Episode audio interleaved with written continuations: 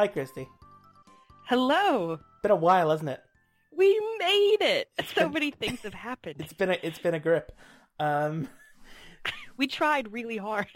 Yeah, like multiple times. We we we aim to like do this like every couple of weeks, but sometimes life happens, and you know, no one's paying us to do this, so word. Fuck, fuck, fuck you guys. No, we love you, whoever you are. Um, but you know what? I was thinking about it. And it That's I, right, Christy. Run damage control. I was thinking about it, though, and it's actually kind of cool because we took so long, not on purpose, but now I'm pretty sure you've read all the books yeah. in yeah, in the Broken Earth trilogy. Not just you, the first one I suggested. Yeah, because uh, Christy recommended me a book. It was the first book in a trilogy, and uh, we've had so much time. I've actually read the whole trilogy, so... And we've had so much time that they announced a new Raccoons special. So... Uh, it's been that long. It's, we've timed it perfectly, we, honest, we honestly. Took, we took so long it looped back ra- back around to the nineteen eighties. Back in fashion. Dig out your high-waisted jeans. Um, yep. Like, speaking of the nineteen eighties, a thing that was... A, like, a thing that, like, apparently a thing that people did when I was a kid was... Because I remember um, hearing about my auntie doing this, is that before the invention of skinny jeans, people would buy regular jeans and then wear them and then get into the bath so that they would shrink. Huh. Is that like a, is that like a real thing, or is my family bullshitting me again? Is this I, like I have carrots no idea. Will make you see in the dark? Like like that kind of horseshit. I don't know. I feel like that would work with jeans, but I don't, I have no idea. uh, right. So the show that we do. Yeah. This um, one. I'll go first. So, uh, Christy, what you recommended for me was The Fifth Season by N K Jemisin, which is a fantasy mm. novel. It's the first book in the Broken Earth trilogy, which I have now read in its entirety. Yes. Um, it's a it's in a world, you know, like they say in the trailers for movies. In a world. In a world.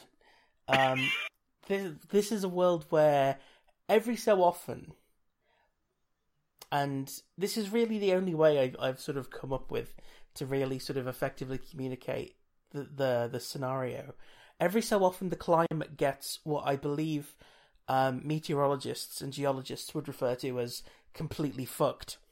I think that's the scientific term, yeah. Yeah, it's just they, they you know, every so often they un- it, the world undergoes what they call a fifth season. There's, you know, spring, summer, autumn, winter, and then occasionally there's a fifth season, which is when the climate goes all to hell.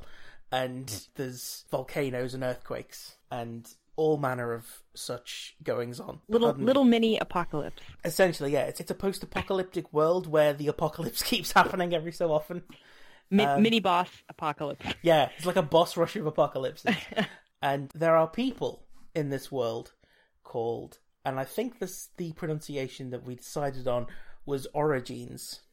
That's what I've been saying, but you know, never heard um, it said out loud really. So, and base sort of bare bones, what they can do is they can sense and manipulate, you know, like seismic forces and. Yeah. You know, rock and, and stuff. They like draw, they sort of draw on the world, and it sort of creates like ice and stuff around them. Because I think that it's like, you know, like they're like drawing heat, um, like ambient heat from the world in order to like shove rocks around. Rock around, yeah, yeah. Stuff like that.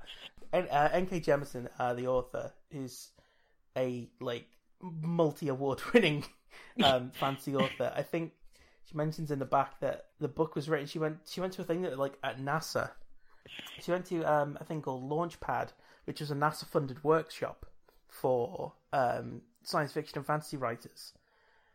To sort of, it was like a kind of like an outreach thing to sort of communicate scientific ideas to the people who often present scientific ideas to the public in the forms of like science fiction and fantasy.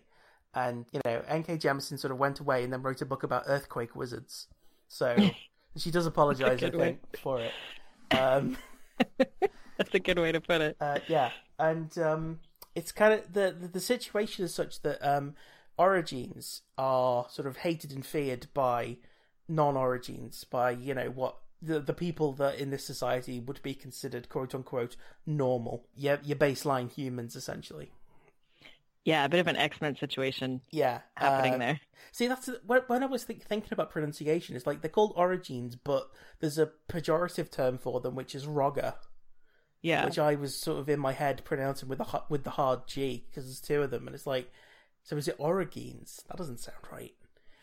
Um, I, in, I kicked it around in my head a few different ways, and I mostly only came to saying orogenes because yeah. I had to say it out loud. Yeah, so you know what I mean? be, be fully aware that anything we pronounce in this book is like is our best guess and could be completely wrong. So we're trying. Caveat, caveat emptor. We don't actually know what we're talking about. Just to sort of talk about the first book, I don't want to kind of... I want to sort of be very careful about how we talk about it, because... I was just going to say, we kind of actually... I, after we recorded our first one, I was so proud. I was like, I did a... I suggested the greatest book. And then I only then was I like, and we can't talk about the best part. Yeah. Um, the book does...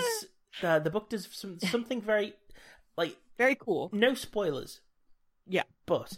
the book does something very interesting structurally.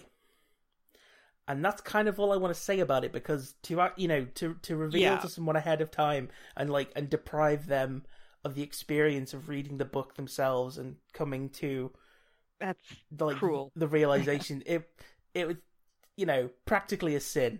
So it, yeah. you know, and, and on one level, yeah, that's going to massively hamper how we talk about the book. But on the other hand, if you read the book, which you absolutely should do, you will thank us for not spoiling it. I think um, we can manage. It can be done. Also, we can edit if we mess up. Yeah, so, we do. Yeah. There's that. Okay. Um, and we're going to try to focus on the first book, even though you've gone on and yes. finishing the complete I, like, wonderful. I trilogy. wasn't, I mean, I love you, Christy, but I wasn't going to wait. That's fine. I was already familiar with some of N K. Jemisin's work. I'd read the Inheritance Trilogy. They're, you know, the the stories are very, very different, both in terms of the world and in terms of yeah. the structure in which they're told. But there's also, you know, similarities. The, the story does, you know, it does very interesting things structurally. Um, there are certain themes which I think carry over, you know, so, like themes that I recognise from the Inheritance Trilogy. I've sort of recognised... you know, similar, like, variations on the same theme in The Broken Earth and The Fifth Season. And one of those things, sort of, to not get sort of too much, too, too like, too sidetracked by the Inheritance Trilogy, but um, one of, like, the main themes, I think, in The Broken Earth is people being bestowed a sense of value based on their utility. Absolutely, yeah. Uh, a, fr- a friend of ours accidentally created a meme because uh, one one Christmas there was sort of like a discussion about the song and subsequent movie Rudolph the Red-Nosed Reindeer, and um, people were sort of talking about it and how it's kind of messed up that, you know, Rudolph was, was treated like shit until they found know, use for his nose. Yeah, until Santa needed a headlight. And the way that Maggie phrased it was something like, variance from the norm will be punished unless it is exploitable. And if that doesn't sum up the world of the Broken Earth, then I, you know, I don't know what does. I, that seems like, you know, uh, as we mentioned, there are these uh, people with the ability to sort of kind of like directly interface with geological and seismic forces. And they are sort of, they're, they're kind of like treated the way that, say, you know, people suspected of witchcraft would be treated in like medieval Europe and stuff. Often what happens is they're sort of dis- if they're discovered as children, they'll be taken away by these people called guardians, and they'll be taken to a place called the Fulcrum, which is kind of, in terms of its like organization, it's like a school, but it's actually kind of more like a, a prison slash yeah. training camp to basically teach them to become like they, basically they teach them to use their sort of origin powers, so that they can then sort of be, like, hired out to what they call comms, which I think is supposed to be short for, like, commune or community, which is, like, yeah. it's, asen- it's essentially an equivalent to the word, like, to our, what we would understand as, like, a town. Yeah, but they're walled in and really structured because yeah. of Cause, uh, apocalypse cause... any moment type of cause, uh, setting they live in. Because, like, because so much happens during a fifth season, like, animals that are usually, like, like herbivorous and benign, even to the point where they can be kept as pets, like during the fifth season something sort of they undergo some kind of like behavioural shift. Survival, and, yeah. Yeah, and, you know, animals that had been herbivores will suddenly become, you know, very, like, carnivorous and aggressive. And there's also, like, you know, what they call comless, who people who aren't attached to uh, a community who are often sort of have to try and survive as um, bandits. So if you're a member of a com, you're essentially, like, your surname is the name of the com. It shows that you belong to it. And times when it isn't a fifth season, if someone is in a com and they don't have the com name as part of their name, the sort of implication is that if it kicks off, then they're booted. You're out, sorry. Yeah. Um, and it, it ties into what you were saying, that it's to the point where people's utility is a part of their identity. Like, what your job is becomes your name. It's not just a title, it's how people address you and know you as. Yeah, so that's really interesting. Um, the the in the society that they have, there is like a very very like rigid uh, caste system. There's strongback, was it strongback resistant? Yes. The so, uh, strongback and resistant breeder. breeder. There's uh, one more. What's the clever one? Ah, oh, um, it's like engine engineer or dang it, I don't remember. Hang on. I, one thing that I really like about N K. Jemisin's books is they always have a glossary. That's true. Let's see. Um, I like that there's just there's an entry in the in, in the glossary for bastard. Uh, innovator, that was it. That's it. So I thought it had a kind of a video game uh, yeah. So title to that one. Strongback, resistant, breeder, innovator, and leadership. That's right. Those are the most common ones. Other ones sort of do come up later, but what is germane to the first book, the fifth season?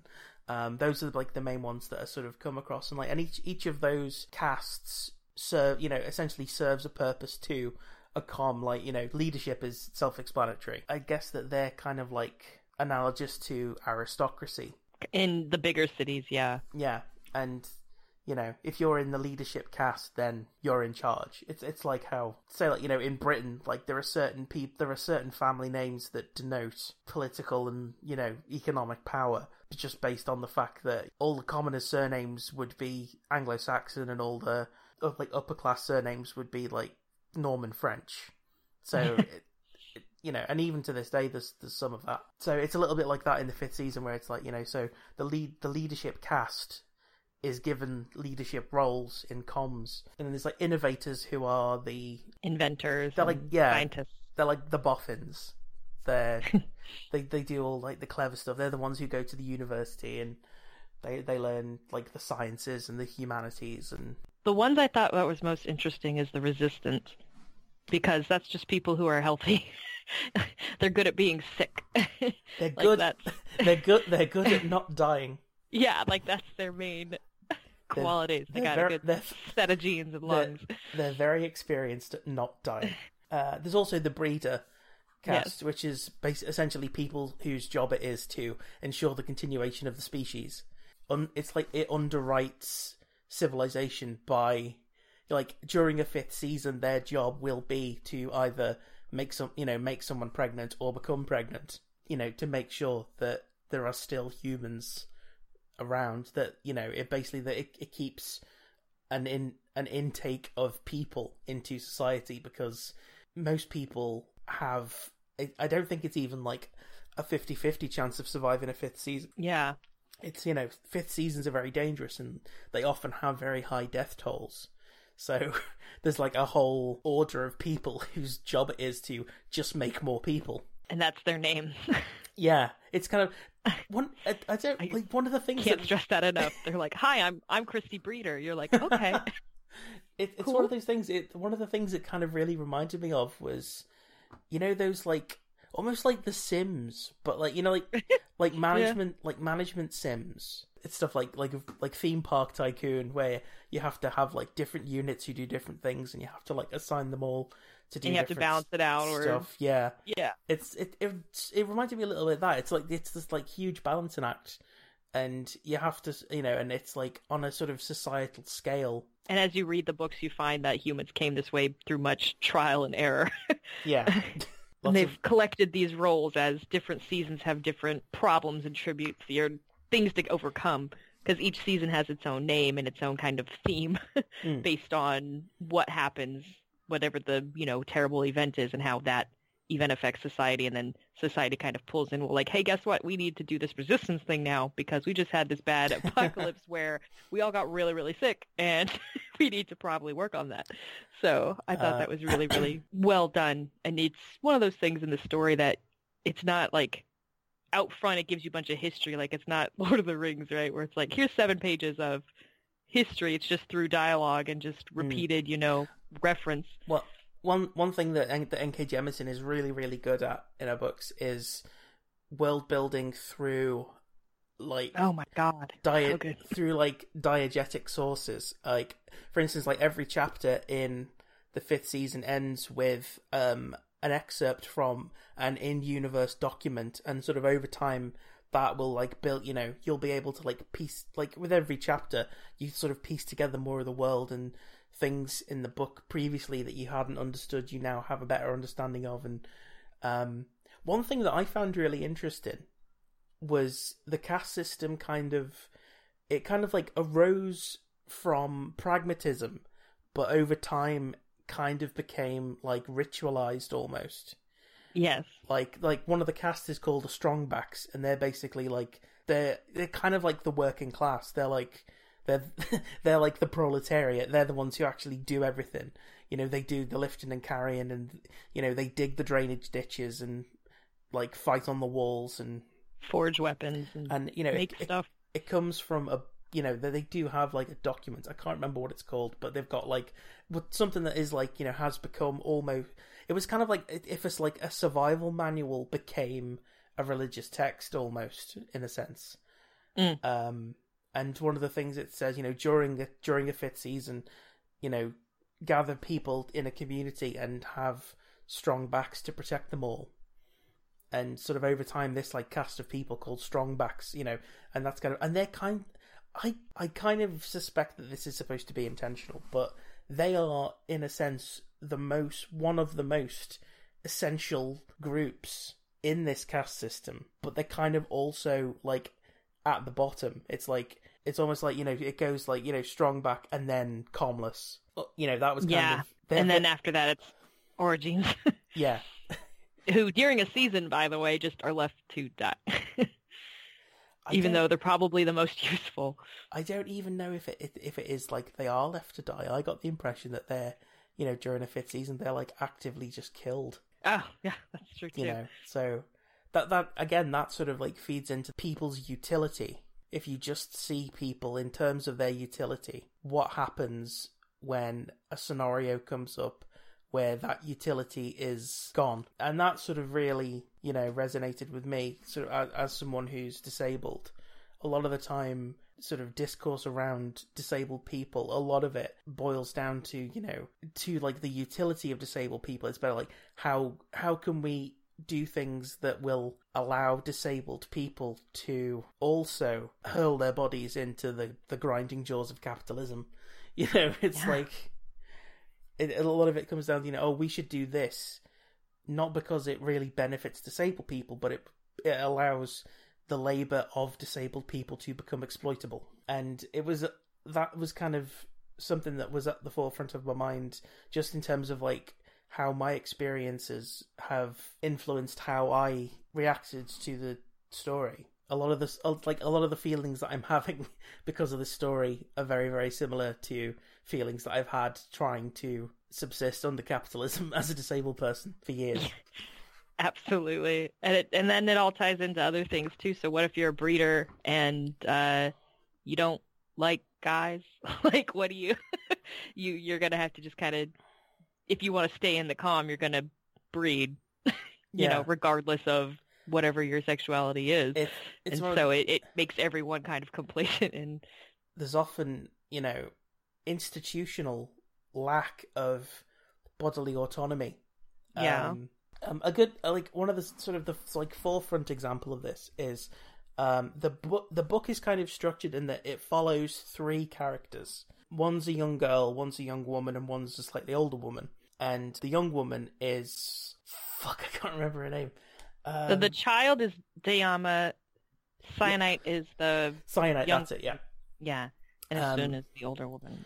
Uh, Syenite is, she's the younger woman, and she's uh, an, like, imperial origin. Is that the no, um, she's a Fulcrum origin, so she's, yep. like, undergoing her, like, training and stuff, and she gets partnered with one of her superiors, who's a guy called Alabaster, and um, origins are ranked by how many rings they have, which sort of shows their facility with orogeny.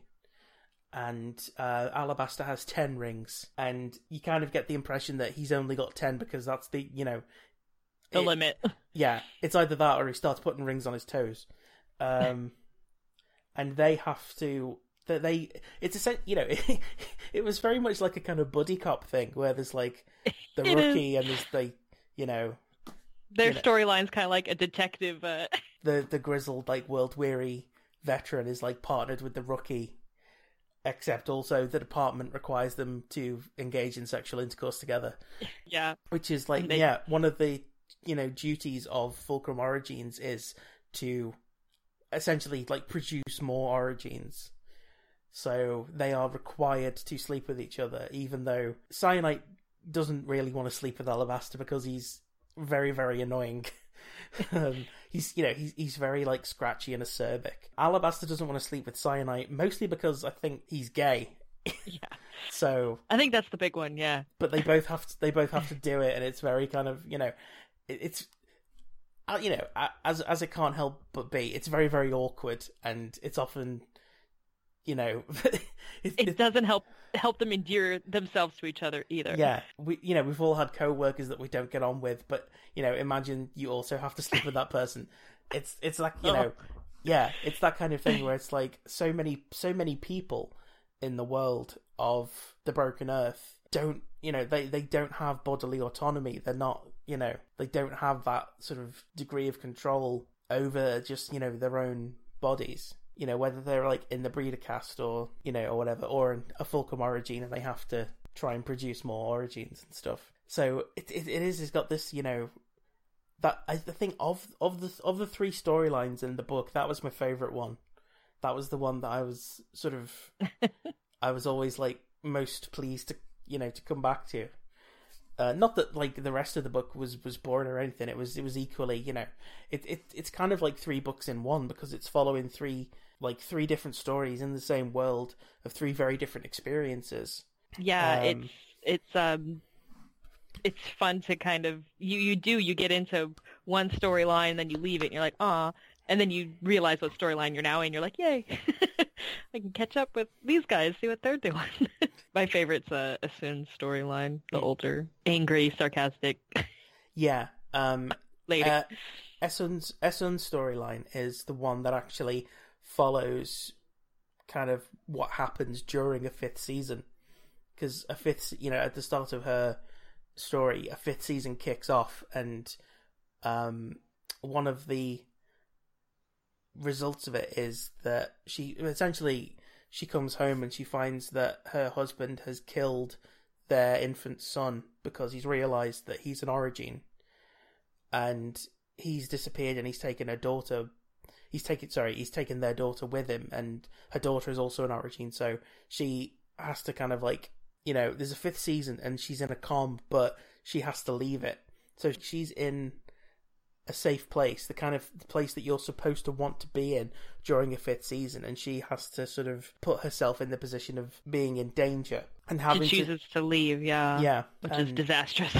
and uh, all, all, all three of the people that all, all three of the characters that the the story follows um, is an origin, and it shows the different experiences that say, you know, a child who has orogeny and it's discovered, and then it shows you what a Fulcrum origin. Well, you know what the life of a of a young Fulcrum origin is like, and then it shows you what you know an older person who's out like out in the world and doesn't have the protection of being, you know, like the quote like quote unquote protection, because it's very like this that prejudice doesn't go away; it's still there. But essentially, someone who doesn't have the protections of utility, they're essentially a, a, I can't remember what I think the term that is used for it is. You know, if if, if an origin isn't part of the Fulcrum, they're referred to as a feral origin, yeah, and they're basically treated as a threat. They don't. Um, they are not wearing the, the colors of the Fulcrum, and then recognized as you know they don't have rings on. then they're yeah. just some the, feral animal that is fair game to do whatever you want to. Yeah, so uh, Essun has to, she has to deal with those challenges, and also the challenge of the world blowing up. Um, and trying to find her daughter yeah. and her husband. It's a thing that you often have in apocalyptic stories, is there will be a character and you'll, you know, you'll relate to them through what they have to do. And often it is something that is personal rot during an apocalyptic event, finding a family member. And uh, Essun's storyline is all about that. And I, you know, I like all of the protagonists in the book. Syenite's my favourite, but I also do like Demaya, who's the child, and Essun, who's the older woman. And I, I you know, I did like the fact that she, like, like, because of the life that she's lived, Essun is just completely done. She's just, fuck, she's just fuck it. She, she's very ruthless. She, she doesn't know, really talk unless she someone's talking to her. Yeah, if if the situation help out, if the situation requires it, she is prepared to be ruthless in the name of survival, which I think is something that, you know, is very common to everybody to one extent or another. But she's just got to the point where, like, if someone gets in, you know, if you get in her way, she will kill you. And, you know, that's kind of almost like how she's introduced when she has to deal, when she comes home and she finds that her child's dead and her other child's disappeared off with the guy who killed her son, then, you know, she has to try and leave, and then people try and stop her because they realise that she's an orogene, and she's just like, well, whatever, and just basically, uh, she does the thing, it's referred to as icing them, which is basically freezing them solid, using, you know, when, when sort of they draw heat from the ambient, it freezes this, you know, around them. They call it a torus. Oh, yeah. Is it? Is that what it's called? Yes. T O R U S. And she basically uses it to just, like, freeze people solid. And then, so they can't kill her, and it's like a warning to everyone else. And I think It, she, it doesn't end well. Yeah, she basically destroys the town on her way out. I mean, even if she she doesn't kill everybody, but it's a calm in the middle of fifth season, and now its gates are blown out, and half its people are yeah. gone. So the implication is that they're not going to make it. That's kind of, that. that's one of the things that I kind of liked about Essun as a, you know, like her character, the way her character's introduced, like the way her character's introduced, you get a really good understanding of who she is as a character, because, like, she is the kind of person who would, like, if, if you weighed up, you know, her child versus an entire town, she's gonna choose her child. And it's like, there's there's none of the kind of, like, Star Trek, the needs of the many kind yeah. of thing. It's like, no, fuck it, I'll blow up a town, I don't give a shit. Yeah, I mean, her storyline is, like, sometimes for me, the setup and world building aspect of fantasy and, like, science fiction in particular, um, without visual aids, can turn into a very active effort for me to engage it. Like, if I'm reading a science fiction book and it's, like, made up term, something, I can't visualize it in my head, I don't know what this ship looks like, I don't know what, you know, I don't have a visual aid, it becomes not exhausting, but it can wear me down a little bit. Yeah, and I, um, I, I read I read a science fiction series once, and I kind of couldn't really picture what the ships were supposed to be like, so I just made it look like Battlestar Galactica. And then That's... I saw official artwork of Fair. the ships, and they looked like penises, and I was like, I'll stick them with mine, thanks. Yeah, yeah. And so that sometimes just kind of wears on me, and either I can put it aside and keep going with the story, or I can't. And this was not hard at all. I didn't have it with this series at all, which is interesting because I, I am now reading um, Jemisin's The Inheritance Trilogy, and I, I am kind of struggling a little bit more than halfway through the one hundred thousand Kingdoms, like the first book. And it's just because I think it's just it's a little different, and it's just a different prose. Um, but the gut punch of a son having to deal with the murder of her son in, like, the first two pages, and you're just, you're literally thrown into it. Like, what's the very first words in this book are, you are here. And, like, it just tells you, you are here. This is your kid. You know, they're, they're dead. And you've got this to do. You got this to do. You got to go. And I think that alleviated any of the hesitation for me, because I'm like, oh shit, we got to go. Like, we're here. Like, we, I gotta, I gotta get going. And I thought that was very, very clever, and it's through her storyline experiencing an actual fifth season that gives weight to the other storylines of Syenite and Diana, who aren't experiencing a fifth season but are hearing about it and are living in the rigid structure of the world because there will be a fifth season eventually, you know? And I, I think that was a really interesting and smart start. Well, the, the the first the first words of chapter one are, you are she, she is you, you are Essun, remember the woman whose son is dead. So, you know, that's a hell of a way to start a story. Yeah. um, that's an interesting thing. It's like, Essun's, Essun's story is told in present tense second person prose. Yeah. Which I've only ever come across in, like, choose your own adventure books. Same. And it was, it was such an interest. I think I said this on Twitter, but it was after I read um, the fifth season where it's like, I realized that one of, because I'm trying to write a couple of books and one of them has been giving me real trouble. And it's like, this is what I should have been doing all along. I, I, it's like, I'm going to have to go through and rewrite everything I've written and change the tense and the person and stuff like that. It's like, that's absolutely what I need to do. So thanks, N K. Jemisin, for giving me that revelation. It's such a, it's such a great way to, you know, because usually you're, you're either being told what a character's doing as, as almost as if you're like an invisible bystander, or it's first person and you're sort of being like given a tour through someone's head. Yeah. And you yeah, you're getting real time updates on yeah, what's going on. You you know, through that you gain a context of who they are and why they're reacting the way that they are. But with second person it's like it's almost like participatory, because like if it's you, it's either, you can either see yourself as the person telling the story or the person about whom the story is being told, if that makes sense. Because it's think, like, I think if, I get what you if, mean. If you read a book where it's like, I did this, I can understand that, like, that's the character and stuff. The character's thinking, this is what I did. But if the book's like, you did this, it's like, the, the, it, you know, we you can't sort of really escape a life a lifetime of words. So it's like, you know, it's like, you do this, and it's like, damn, would I do that? Shit, I yeah. don't know. Yeah, it's, it's almost courageous, because I, I wonder if she had to like fight with her editor or like what, because if you hand that in, you're like, here you go, here's my first, you know, couple oh, yeah, chapters. It, it's one of those things whenever you get like, you know, pe- people's like, oh, here's writing advice. Here's what you do to write. Yeah. Never use adverbs.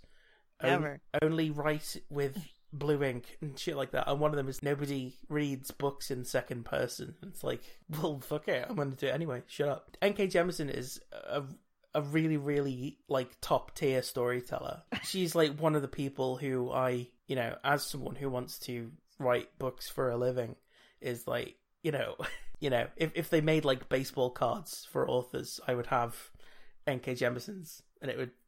What do you do with baseball cards? I don't actually know, but... You keep them in a folder, and you hold on to them until they accumulate. It's kind of like comic books. Well, I would definitely do that with N K. Jemisin's baseball card. So, like, N K. Jemisin is someone that I that I really look up to, and sort of, you know, she's amazing. You know, whenever I've finished one of her books, I've always gone like, I really hope that one day I can write something that will make someone feel like how I feel now, having read that. It's like I, I you know, I hope I get good enough to be able to write as well as that, basically. That's and that's this, lovely. The, this this book was no exception. It's kind of like... Cause, uh, it hits you. Yeah, and um, as I mentioned last episode, uh, I'd, I'd had the fifth season, because I'd read the Inheritance Trilogy, and I'd had the fifth season for a while. And I'd kind of done a thing that I think sometimes that sometimes I do with books, where it's like, I know for a fact I'm going to enjoy this book, so I need to hang on to it for when I really need it. You know, which, because of the themes of the fifth season, was actually kind of appropriate, because that, like, a lot of it is to do with preparing for when you need things, like, you know, store, yeah. like, you know, because a lot of it's about like storing food and positioning of like wells and irrigation and stuff. And because like society in the the Broken Earth is like, you know, it's always, you've always got kind of one eye on the apocalypse, where it's like people, like, you know, you're going about your life in the here and now, but also you have to be doing the sort of various like ancillary background things to make sure that you have a better chance of surviving during the apocalypse. Which, you know, as as someone with anxiety and paranoia and stuff, I kind of oh, appre- yeah. I kind of appreciated, because, you know, I was the kind of kid who would look at a roller coaster and look go, no, no, there's too many things that could go wrong, and if it goes wrong, it goes wrong bad. So I'll just ride the teacups. Thanks very much. The Macaulay Culkin's character in The Pagemaster, when it starts, and he's like paralysed by his fear of everything. I just watched that as a kid and I was like, this seems like a eminently sensible way to conduct oneself in the world. The world is a terrifying nightmare puzzle that could kill me at any moment. I wanted to talk to you about something, mm-hmm. because we're kind of Lord of the Rings people. We have like a whole show just for that. I did not want to visit the stillness. Fuck that place. Uh, and it may seem weird in general to say that, but like a big hallmark of fantasy and stuff and sci-fi as genres is that they're appealing for their otherworldliness usually a lot of the time. Mm. Like a lot of genre fiction is set up to be a desired destination one way or another. Maybe it's difficult or, you know, maybe a little scary, but it has so many magical, wonderful things going on in it that you kind of overlook it and you're just really excited about it. Like in middle school, I was so overwhelmed with the reality that Middle-earth wasn't somewhere I'd ever actually go to. I cried. Like, you know what I mean? Like, I was never going to ever go to Middle-earth. Little little did you know there was a and magical place called New Zealand. And I've been there. It's all right. But, uh, like, that's Harry Potter for a lot of people, too. Like, you can read all these posts, like, the world of Harry Potter's shit because wizards do this and they don't have pens and whatever. And people are like, I don't care. I are still want to go. Are you sub- I- Are you subtweeting me? In our own in our podcast. Own, in our own podcast. In front of the internet and God and everybody. A little bit. But my point is... I hate the fucking train, point. Christy. The fucking train is stupid. Okay, when I read Harry Potter, I cannot believe they didn't have pens. Every time they mention, oh, I gotta go get my quill, I'm like, fucking stupid. Get a pen. I think it's You're um from the human world, Harry. Like, what the? You're think... a muggle kind of. I, like, I remember. I remember. Um, our, I think it was our friend Richard who said on Tumblr once, "It's like in Harry Potter, you just want to go to them. It's like, look, just admit that you're using quills just for the aesthetic. Just, you know, it's fine, but uh, just be upfront. You're this doing choice. It on purpose. You're doing yeah. it for the look of the thing. This can't be like school regulate. Like it's. I don't. And they they does get into it though. It's like school regulation." Um, paper and like all that stuff, and I'm like, oh come on! even even as a small child, I was like, mm, that's dumb. Anyway, but that those choices are other reasons other people really want to go. You know, like they want to go sit down in a big hall that's all dimly lit with floating candles and write on parchment paper with a quill. Like that's a part of the allure of Harry Potter to people, and that's you know their moment. Maybe they cry, I I'm never going to get to. Go do that or experience that like I do when I'm reading the books. Did not have that problem with this story, and I really liked that fact. Like, mm. a part of me was like, mm. the only real, I thought, benefit to the stillness was, like, unlike living here and now in two thousand eighteen, at least the world of the stillness and its little apocalypse has the decency to make sense and to mean something. Yeah. Like... Ultimately, that was nice. But it, it just, I thought it was so funny. And it was, it only came to me like halfway through the second book where I was like, you know what? Fuck this place. Like, I don't want to ever go here. This I think, I, I think Stillness Twitter would probably be, you know, that, that would be quite, oh, shit. That would be infinitely more comprehensible than what we have to deal with. There, there'd never be any, it's like, oh, the climate's kicking off again. Uh, you know, God. Still, still, stillness memes. There's, there's a fanfic project for someone. Um, oh my god! That feel a, when a, a Broken Earth uh, zine where it's just like hashtag, treated like any others. Hashtag T F W. uh, an otter eats your family. But I like that part of it. Yeah, you know, it was it was interesting because even as difficult as like Realm of the Elderlings was with its various countries and conflicts and stuff, it was still ultimately a place I would. visit that I was compelled and interested yeah. in as it exists, you know? Not so much with the stillness. Hey, guess what? It's the time for me to, as I do every, like, w- once every podcast, mention one of my favorite books, which is... It should be called The Wreckers plus Realm of the Elderly. Uh, no, not even that. It's uh, it's oh. the, the The Tough Guide to Fantasyland by Diana Wynne oh, Jones. Which... You, I have that in my... wish list. It's re- it's it, it, as I say, it's one of my favorite books. Diana Wynne Jones, obviously, is she. You know, she was a fantasy author. She, I think, most people probably know her as the author of Howl's Moving Castle. But she wrote the Crestomancy series, and she wrote this book, The Tough Guide to Fantasyland, which is essentially a dictionary of fantasy tropes presented as a travel guide book. And I think that, um, Christy, you're exactly right in that, you know, r- people who read fantasy, there kind of almost is an element of, like, tourism. Coming from the uh, very, very, very tourism-heavy environment and world and, like, society, yes. I really do you know, think so. The, the Lord of the Rings is kind of like the fantasy equivalent of going on a walking holiday in Scotland. Um, you know, most, like, fantasy books, I think, I think there's a, there's probably one moment per book, I think, where people think, you know, it's people reading it think, oh, I'd love to see that, I'd love to go there, I'd love to experience that myself. But with um, The Broken Earth, it's kind of like, wow. I'm glad I'm home in my bed right now. Like, well, it's an opposite. Rather feeling. you, rather you than me, buddy. Um, yeah.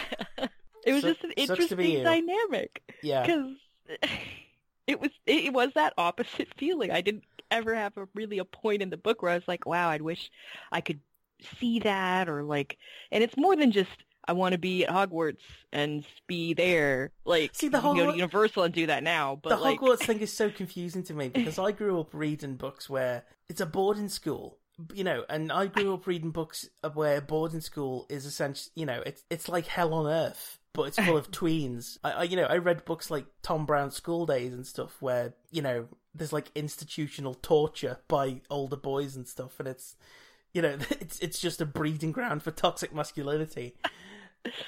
So reading Harry Potter, it's like, oh, it's a boarding school, but it's it, it's magical. It's like, how I can't imagine it. School was terrible for me. That's the thing. It, it's always been weird to me that people could like talk about school as like, oh, you know, I did this when I was in school, and it was kind of like, so you're saying school wasn't a foundation for your lifelong trauma? Interesting, fascinating. Because for me, school was terrible. So it's kind of like people like fondly reminiscing about being in hell. It's like, I don't know what the fuck you're talking about. Okay, so the idea of being locked in a building with other children. School was shit, but at least I got to go home. Yeah. Well, anyway, okay, anyway. So, so not hot. So sorry. Not Hogwarts. Let's say, let's say the Mortal Engines world. Let's put it that way, because mm. even that one, which is, you know, post-apocalyptic, yeah, Mad Maxian. Yeah, but shit sounds cool. There's like cities yeah. with caterpillar tracks. There's like yeah. mobile cities eating each other. Cities are eating each other. That sounds like Holy a great thing to experience. Shit. Like, it's, it's not that's the kind of world where it's like you'd want to go there, but you'd want like an a, eject button. Yeah, you'd want like a panic button. You could just be like Fultoned out like in Metal Gear Solid. It's like, whoop, time to go. Beep. Whoop. The vine of the kid who's like just fades away. He's like, I'm out. I gotta go. Yeah. Yeah, but even that series, and again, it's not it's not just oh, I want to see a city eat. Another city, which I do. It's also the emotions that those stories have and invoke in them, you know what I mean? Like, that's a big story about love. So it's not just being there, it's also those feelings. And with the fifth season, it's it's again it, it's a socially challenging, I think, story, and it never makes that connection of like, this is somewhere you'd want to be because you'd learn so much and you'd feel so many amazing things. You know, it's kind of more of like a, a mirror where it's like, hey, this looks familiar, huh? Sucks, don't it? Like, so um, I I thought that was really interesting for a fantasy sci-fi. Which, by the way, which do you think it is more? I think it's more sci-fi. I I think the answer to that is yes. Mm. If, you, if you said to me, is it science fiction or fantasy, I would say yes. Good answer. Uh, again, going back to Diana Wynne Jones, um, there was a thing I remember reading that she wrote about how she got really annoyed by division, you know, genre divisions when you're writing for adults. I think she wrote yeah. a thing about how if you're writing a children's book, you can have a spaceship full of witches who are going to a monastery on an asteroid, but you can't write the same thing for grown-ups because it's like, oh, that's just silly. It's like, well, yeah. then it's silly. Fuck you.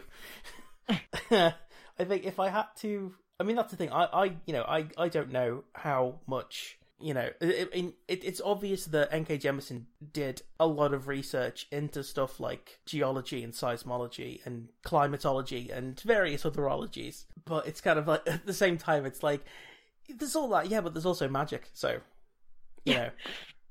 Yeah, like the the it's science is used to describe and explain Orogenes' magic ability, which is just really interesting because it's done in a way where I don't know what the hell she's talking about in some ways because I don't have the research at my fingertips of what she's researched, but it's descriptive enough that I get the general idea of what they're doing, mm. and and I love that. And I loved it. Another thing that N K. Jemisin did really well in this book is, like, even though most people reading it won't understand things like seismology and geology and climatology and stuff like that, she still writes in such a way that when, like, people start doing orogeny and they start, you know, shunting matter around, yeah, it's like, even when stuff, because the whole um the whole thing with uh, with Alabaster, who is Uh, Syenite's, like, partner slash superior. The Ten Ringer, yeah. Yeah. He's, like, one of the most, like, powerful orogenes in the world. Possibly the most powerful one. It's, like, the stuff he can do with orogeny is stuff that, you know, Syenite... I think, is she, like, a four-ringer when we... Yeah, she's four rings when yeah. we meet her. She's, so she's a four-ringer, and he's doing he's doing stuff that, in in I think, in some ways contradicts, like, the theory that she's been taught. And I was know, I was gonna say, he's so advanced, he's messing with her concept of reality. Yeah, almost. He's like, you know, he's kind of like, he's rewriting, like, the textbooks, often, like, it's seemingly, like, on the fly, but you get the you get the impression that, you know, I think it's, he's supposed to be, like, in his forties. I think he's had that whole sort of, like, lived experience and using orogeny and, like, really, like, testing what it can do. And I think it's, a, you know, it's implied that he has, like, a, a sort of natural facility for it, you know, yeah. even greater than their like, teachers. An average person with orogeny. It's like, he's kind of like, I don't know, it's kind of almost like presented that he's like a super orogene. And in the first book anyway, it's kind of, I don't know if it's, like, really communicated, if that's, like, an innate thing or if it's due to, like, training or a combination of the two. Alabaster's Alabaster's my favorite character. He's so good. I love how he starts out where you're kind of like, I don't know if I like this guy. He's so disillusioned and everything, and he's just laying down truths that, and not even in a nice, understanding way, even though what he's saying is just earth-shattering and, oh, you know. Oh, yeah, the, the, the, man does, the man does not know how to sugarcoat at all. Not at all. So you're kind of like, eh... But the the longer you are with him, the more you realize that he's actually very, a very sensitive person, and he's very mm. thoughtful, and he's just been through a lot, and he's had a lot of things, you know, in his fairly short life done to him, and things he's done. And but I think he kind of brings Syenite into not necessarily his worldview, but they find a balance amongst mm. themselves that's really beautiful. We haven't even gotten to, like, we haven't even mentioned... Hoa and the Stone Eaters and yeah, this entire other... Like, but because there's, like, sort of three story... There's, like, three story tracks. Each of them has their own, like, characters and stuff. It kind of is almost like, you know, you're reading, like, three books in one. It's like... It's almost like a trilogy of trilogies until, uh, you know... No, no, forget it. Never, yeah, don't, fuck, don't, fuck don't, you. Fuck you, dump, me. Dump out. Um, but but what? But I only bring it up, the Stone Eater up, because that's, like, my favorite Alabaster moment. It's like the big, like, Stone Eaters in the story are these, oh my God, they're kind of like the Doctor Who. Um, the Weeping Angels. Yeah, a little bit. So they're people I, made I, of stone. Yeah. And they look like statues. And they're like a lore. They're a myth. They're like a legend or a story people tell each other. And there's a point in the in the book where... one just pops up and, like, saves them all of a sudden, and, and Syenite is like, "What the what fuck?" The fuck? And he's like, "Oh yeah, that's um, like you know, like he literally is just very casually like, oh yeah, they just one's been following yeah, me for a if, while," and if, she's like, "Oh, but like if, the fuck?" Imagine if imagine if you were, like, reading like a sci-fi novel, and the heroes were, like, in a spaceship that was going to explode, and then one of them was just like, and then suddenly, like, Santa Claus turned up. And was like, "Don't worry, people, don't worry, lads. I'll whisk you away on my sleigh to safety."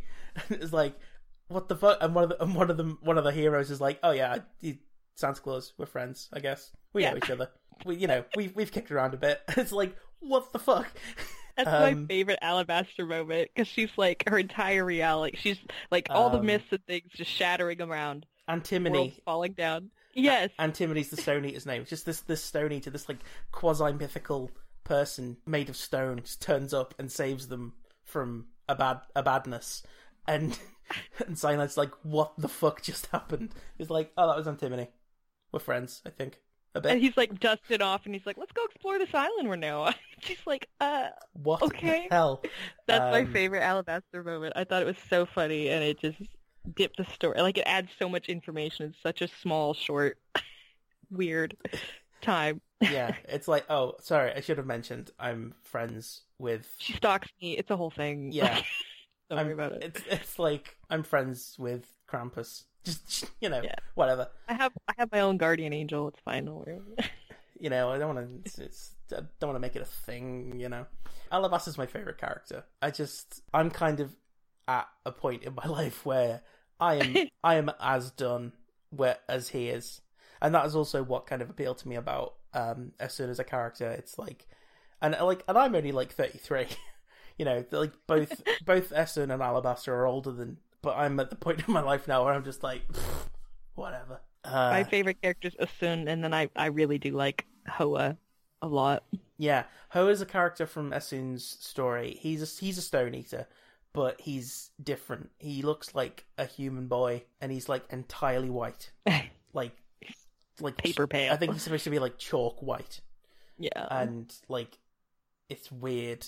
And but people are kind of like, I think people are like more distracted by the apocalypse happening around them to really like, hey, what's up with that kid? Uh, one thing that I did want to sort of really mention is um, N K. Jemisin. I really like. I appreciate how she she in in all of the books I think that I've read of hers, there has been like you know there have been you know gay and bi and trans characters, and it's just been a thing. It hasn't been you know. It's like, it's not sort of been lent on as it's just like a thing that's existed in the world. Um, there's a character in the fifth season who's called uh, Tonki. She's an innovator and she's yeah. a trans woman.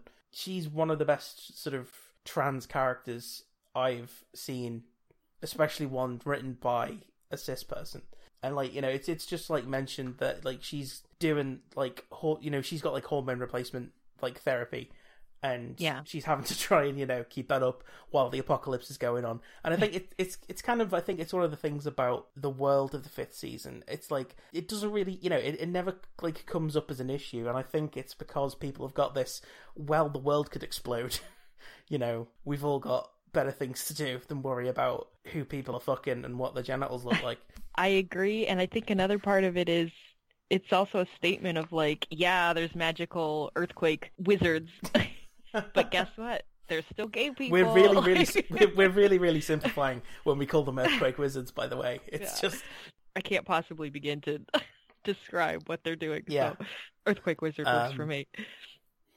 But yeah, that that's you know that's one of the the reasons that um, Alabaster was my favorite character. Is he's just this very, very done gay man who's just he's like he's like a he's like a tired, sad gay, and I love those.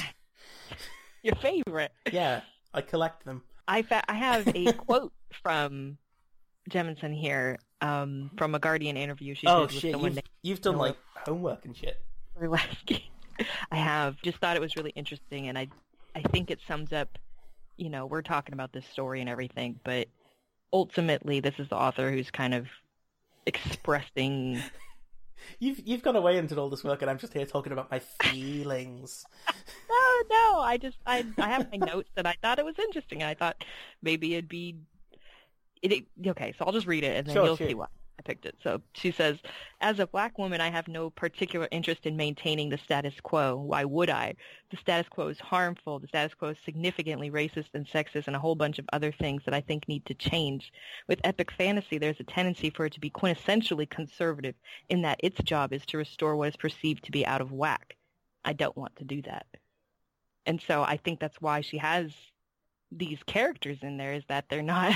They're not out of whack, yeah. like they belong here. Well, that, but um, I am glad that you, you know, you mentioned that, because it is, you know, like you, you know, one one of the sort of abiding themes in all the um, N K. Jemisin books that I've read is that thing about not upholding the status quo. Just because things are the way they are doesn't mean they have to stay that way. Yeah. If there's a if there's a better way of doing things, then let's do that. Anyone who reads this would will be able to easily make real world equivalents to, you know, the story, yeah. whether that be based on, you know, any L G B T stuff or race issues or anything like that. So, well, and it's intentional. I know one of the things that we talked about is doing like a mini, it's like a mini-sode, like a, like a side thing, like Wrecker's Gaiden. Is, is it Gaiden or Monogatari? Which one's Side Story? Is it Gaiden? No, uh, one of the things we talked about is doing like a little side episode where we talk about the Inheritance Trilogy. And I especially would be interested to hear what you, Christy, have to say about the Inheritance Trilogy, especially in terms of the subject of colonialism. Mm, yeah, there's a lot of those happening in that story. Yeah, maybe we will do that once I finish. Oh, that's the thing, you know, there's there's no rush. It's going to be like whenever. It's just really good. Like, and you know, N K. Jemisin is one of the, it's like when I worked in a bookshop, if someone, you know, I, I was like in charge of the science fiction and fantasy section, and you know, if if ever anyone said, you know, what do you recommend, I would kind of like instantly go, read, have you read N K. Jemisin? Uh, one of the things that I had to do in the bookshop was ha- uh, have like recommendation cards, and you know, like certain books would be turned so that the cover was facing out rather than like spine on to like highlight it, and I would always always make sure there was at least, like, you know, whenever I had to, like, redo the shelves, I would always make sure that um, The Hundred Thousand Kingdoms by N K. Jemisin was facing front, because it's like, I wanted people to see that book. I wanted people to, I, I you know, I wanted people to to gain the benefits of reading N K. Jemisin's work that I had received. And the, These... fifth, the fifth season is certainly the same thing. It's like... I would, yeah. I'm... That's why I was so excited. I was like, I have someone that has to read it. Like, if I won the lottery, I would buy just, like, a hundred copies and just walk around handing them out. It's like, here you go, change your life, thank me later, or don't, I don't care, just read it. Is there anything else you want to say about the fifth hmm. season? You know, well, not the fifth season, it's something about later on, so I think I'll just shelf it, it's okay. Okay. It's not exactly relevant, so I'm good. That's fine. So, the Raccoons then. My turn! So yeah, um, the thing that I uh, recommended to you, Christy, was beloved uh, Canadian children's cartoon, The Raccoons. The Raccoons. Which, I, of which you had previously never heard. Not a single bit. So uh, would you please debrief me on how your experience with The Raccoons went? So, I'm going to talk about me real quick. And then I am going to spend most of the time, I think, folding in my family and my kids' um, reactions to the Raccoons and what they liked about it, uh, which I think is a bit more interesting, honestly, because I obviously loved it. Like, it's the most... I have been living for this moment. Please continue. It's, like, obviously, anyone who knows it even remotely, like, walks into my house is going to be, like... See, if they saw a picture of the Raccoons, they'd be like, you probably like this, huh? And I'd be like, oh yeah, absolutely. Like, that's just where it's at. And that's a big duh. Everything about it's charming. The characters, the music, the pacings. I mean, it, the it's sentimental, it's gentle. I I love it. It reminded me of Gem and the Holograms without, you know, a bit more wow. drama. That isn't, that is not a comparison I ever would have made. But really? Now but now you've said that, yeah, absolutely. I... It has a similar format, absolutely mm. does. Uh, less, you know, continued story, but not a big deal.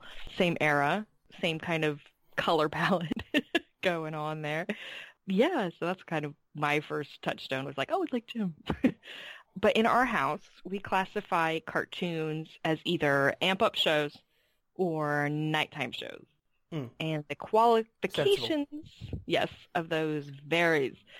So things like um, DuckTales, Troll Hunters, Avatar: The Last Airbender, Steven Universe, they all have like action and humor in them, but because there's a more, a higher focus on a story or a continuing story, and it's something we can all as a family sit down and watch, mm. that's what we classify as a nighttime show.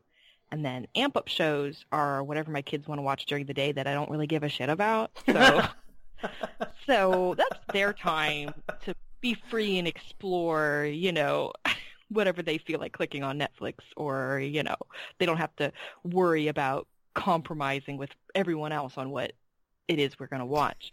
So that's the amp up show. That's their territory. Where, just um, out of interest, where did Godzilla movies fall on that spectrum? Okay. Oh my God. Okay. This is very complicated. So if it's too complicated to get into for the show, no, no, no, that's fine. You don't have to. I think it's fascinating. So I have I have a child named Buster, and Buster loves Godzilla. In, like, very specifically, the movie Space Godzilla, or Godzilla versus. Space Godzilla, because in that movie, there's a tiny, very, very, very kawaii, very cute babyzilla.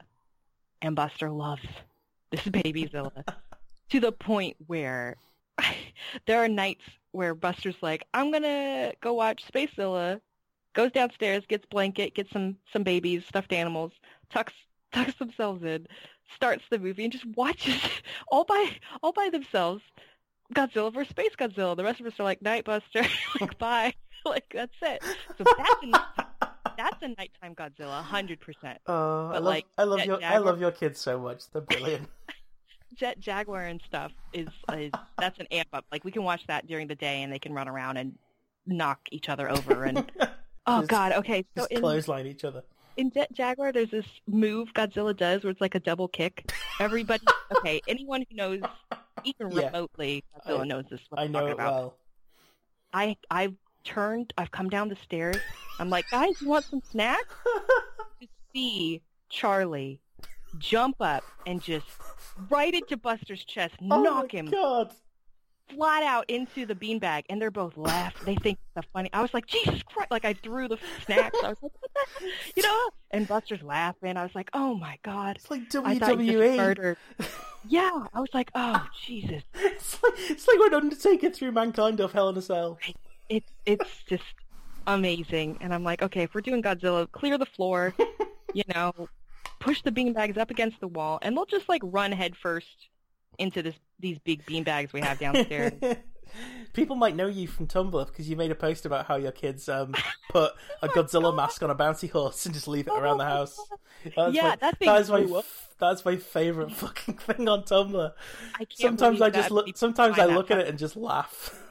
It's just they stopped doing that. Thank God they mixed it up for a while too, but. Oh, my uh, face hurts. We have a Hulk mask, too. That one was on there for a while, but... Just uh, to changing it up. Yeah. Seeing what works. Anyway, so Space Godzilla is a nighttime one, because it just is, I guess. And then every other Godzilla is an amp-up show.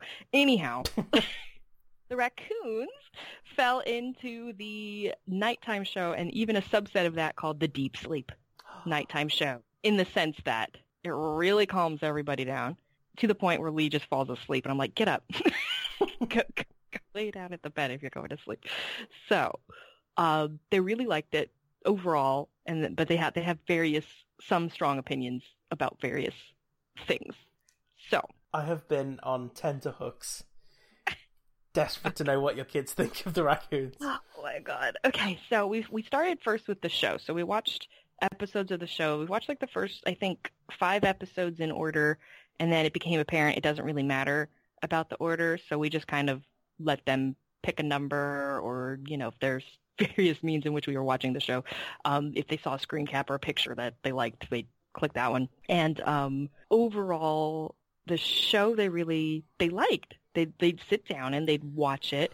And some of that, like, it was acquiring it through various possibly illegal means, and some of the quality wasn't so great.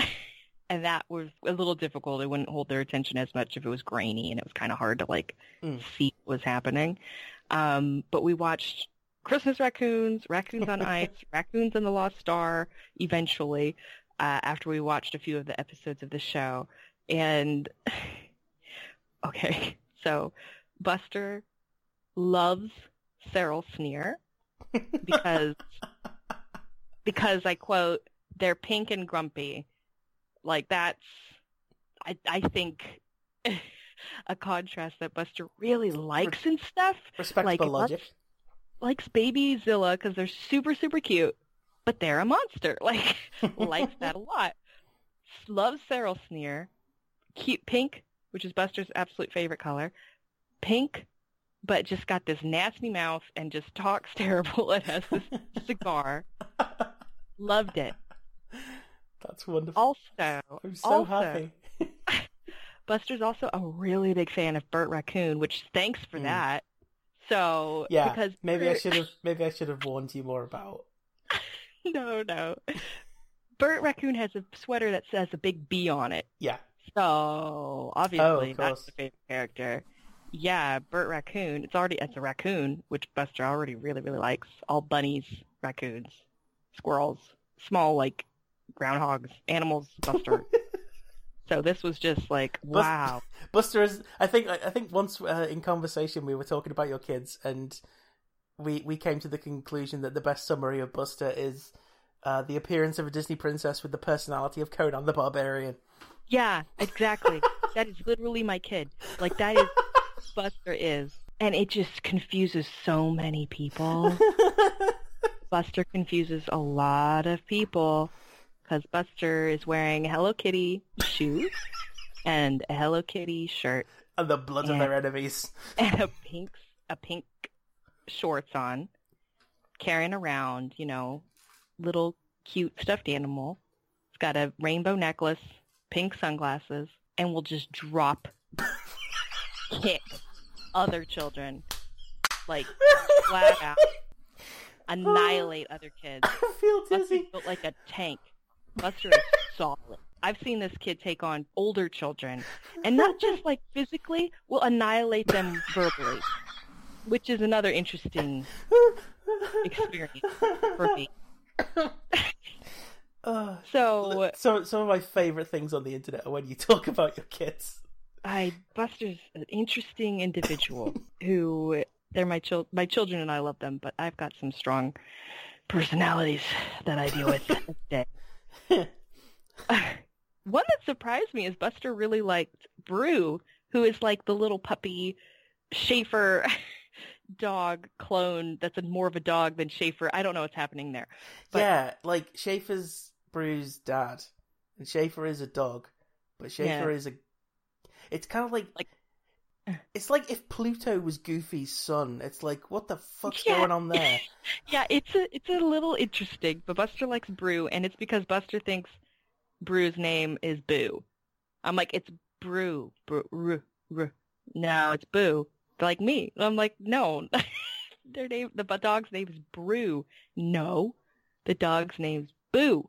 Like, me. I'm like, okay, you know what? Sure, whatever.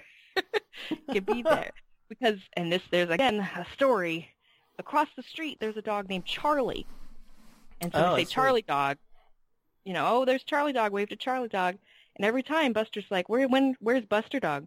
And I'm like, they don't have a Buster Dog. They didn't name the dog after Charlie. Oh, like they yeah. had the dog before um, we moved here.